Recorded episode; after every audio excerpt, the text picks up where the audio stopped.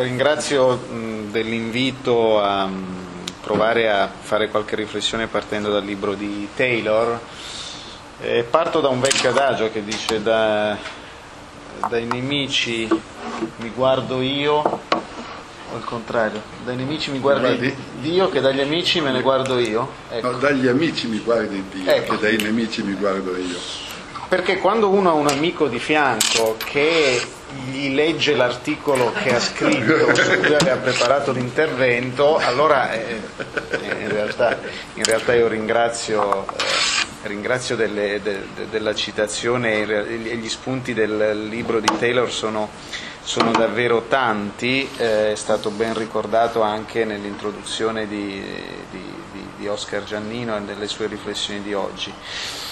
Mi limito, e, e credo che sia stata una buona idea quella di tradurlo, eh, anche se oggi, eh, 39 ottobre, qualcuno potrebbe, qualca- una lettura superficiale potrebbe dire, beh, ma io questo l'ho già sentito. Mm, E non è così.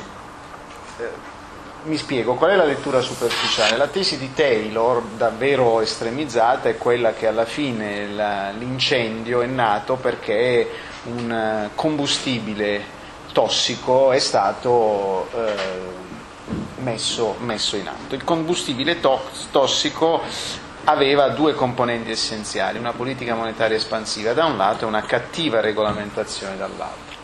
Ora questo, quando l'ha scritto Taylor nella versione americana, non rappresentava il consenso unanime, eh, se volete, della letteratura e della pubblicistica, che invece oggi, eh, 29 ottobre 2008, su questi due punti, credo abbia raggiunto un consenso. E ha raggiunto un consenso talmente vasto che che anche un libro di testo, credo il più diffuso tra i più diffusi al mondo di macroeconomia, il Blanchard, peraltro tradotto in Italia da, da Francesco, da Francesco Giavazzi, il Blanchard nella sua ultima edizione 2009 inizia il suo racconto della macroeconomia partendo dalla crisi e segnalando eh, questi due grandi eh, deficit, eh, politica monetaria tra virgolette troppo espansiva e cattiva regolamentazione.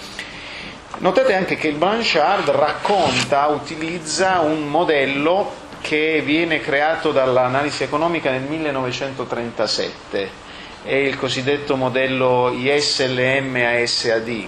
Credo che tutti i presenti o quasi tutti abbiano studiato macroeconomia. Bene, quel modello nasce nel 1937 eh, rappresentava una forma elegante per raccontare l'analisi economica più eh, avanzata. Ancora oggi, nel 2009, è il modello più diffuso. E forse la ragione è perché didatticamente è ancora molto elegante, molto semplice e soprattutto come alfabeto, e tenendo presente che il 90% degli studenti poi non fa economics, ma fa altro, eh, forse ancora il linguaggio più efficace, almeno per apprendere l'alfabeto della macroeconomia e soprattutto anche per capire eh, perché gli economisti non hanno capito. Perché, perché dico, dico questo? Perché il, il- il modello più semplice del mondo che ancora si racconta agli studenti di macroeconomia ha un mercato reale e un mercato monetario. Punto. E quindi, a mio avviso, individua i tre grandi problemi che l'analisi economica alla fine ha avuto nel non prevedere, questo non credo che sia un, un problema, non, nel non prevedere, gli economisti non sono, no, non credo che siano dei maghi, non dovrebbero essere altro, ma comunque il non prevedere forse ti aiuti a capire quali sono i problemi dell'analisi economica e forse i problemi dell'analisi economica che il modello ISLM ASD ha eh, sono essenzialmente tre e sono ineliminabili se uno vuole iniziare a raccontare l'alfabeto. Il primo è che non esiste il mercato finanziario. Il secondo è che non essendoci il mercato finanziario non c'è una discussione sul problema delle regole e in terzo luogo è che tutto quello che accade accade perché la politica economica viene mossa da quello che è l'interesse pubblico. In buona sostanza non c'è l'analisi costi-benefici del politico. Allora, perché è bene ricordare il libro di Taylor e perché è bene ricordare quello che è l'alfabeto della macroeconomia? Perché tutto sommato da quell'alfabeto e dal libro di Taylor si possono capire eh, quali sono le ragioni per cui non si è compreso che il mix tra politica monetaria e non regolamentazione, unito poi ad altri fattori, può essere stata la causa scatenante o se volete il catalizzatore di tutto quello che è successo. Quindi a livello di analisi, l'analisi di di Taylor serve. Eh, ma soprattutto a livello di previsione credo che sia interessante, soprattutto nel ribadire la non capacità di previsione. Perché mi spiego, se abbiamo tutti acclarato e siamo tutti d'accordo che quello che è avvenuto è perché alla fine c'è stata una politica monetaria espansiva, troppo espansiva, e alla fine c'è stata una cattiva regolamentazione e non regolamentazione, se noi ci chiediamo a due anni da quello che è successo cosa è cambiato su entrambi i fondi, la risposta è stata già data, nulla. Non è cambiato assolutamente nulla. La politica monetaria continua ad essere espansiva, continuerà ad essere espansiva e continuiamo a chiederci come si uscirà da questa situazione. Sul, dal punto di vista della regolamentazione e della cattiva regolamentazione non è accaduto nulla c'è stato un florilegio di dichiarazioni, state, c'è la moltiplicazione degli GI, dove I va da 2 a 20 finora, ma credo che sia, può essere grande fino all'infinito, ma non è accaduto nulla sul, sulle regole. Nonostante, nonostante dovrebbe essere chiaro che i problemi sono tre. Mercati, intermediari, controllori. Mercati c'è un problema di disegno e costruzione di mercati ne cito uno, il mercato dei derivati, ma ce ne sarebbero altri. Sugli intermediari c'è un problema di disegno migliore dei controlli sugli intermediari. I controlli sui capitali vanno migliorati, vanno almeno affiancati a controlli sulla liquidità. Terzo problema, controllori. Il disegno dei controlli è pletorico, sia negli Stati Uniti che in Europa. Ma non è difficile, eh? Non è difficile dichiararlo, infatti io l'ho dichiarato e lo potete trovare in le dichiarazioni. Il problema è farlo. E non si fa. Non si fa perché non è conveniente. Negli Stati Uniti si prova a fare la riforma finanziaria, non si fa la riforma, scusate, si prova a fare la riforma sanitaria, non si fa la riforma finanziaria. Qual è la ragione? Perché evidentemente, ma io basta osservare e chiedersi qual è l'analisi costi-benefici. Evidentemente non c'è alcun beneficio atteso nella riforma delle regole finanziarie. Può essere utile parlare di, in, di temi irrilevanti, come quello dei compensi dei banchieri. È un tema irrilevante. Sfido chiunque a dimostrare che sia un tema rilevante dove per rilevanza si intende priorità. Però tutti i policy maker parlano dei commenti dei banchieri. Perché?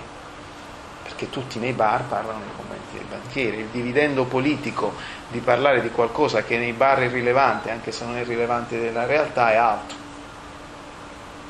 Allora, quella che può essere la preoccupazione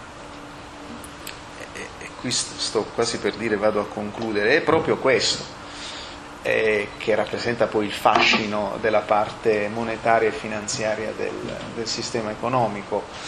Eh, trascurata, sì è vero, tra, molto trascurata. In, in questo perimetro eh, eh, credo che possiamo dirlo nel periodo bocconiano, nel senso che in Bocconi si, si è parlato di, di, problemi della politica monetaria espansiva, io ero studente ricordo, non, non, ero, non, ero, neanche in Bocconi e ricordo queste foto di, di quello che poi ho scoperto essere Mario Monti, eh, etichettato come, come, monetarista italiano.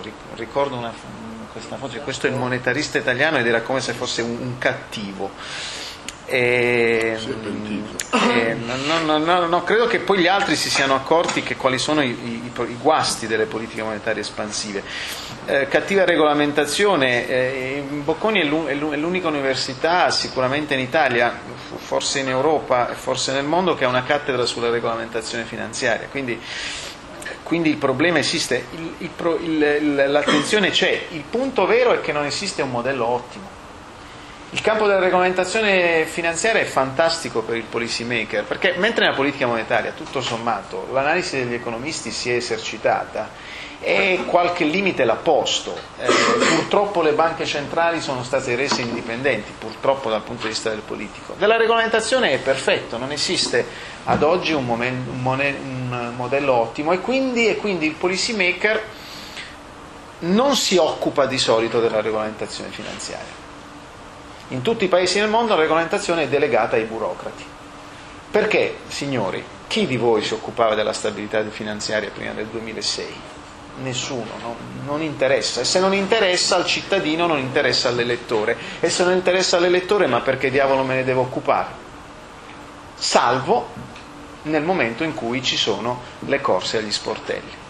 Allora percepisco che i miei elettori possono essere interessati all'argomento, intervengo, poi magari faccio le conferenze stampa col barattolo dei pelati sul, sul, sul tavolo, eh, faccio tutto quello che mi può consentire che cosa? Un dividendo elettorale.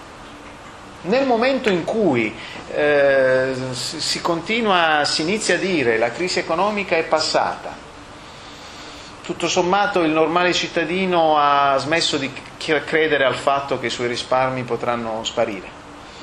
La stabilità finanziaria ritorna nei dizionari, i cittadini hanno meglio di cui occuparsi, il politico ha meglio di cui occuparsi, i governatori vengono rinnovati e quindi fino alla prossima crisi finanziaria credo che possiamo essere tranquilli.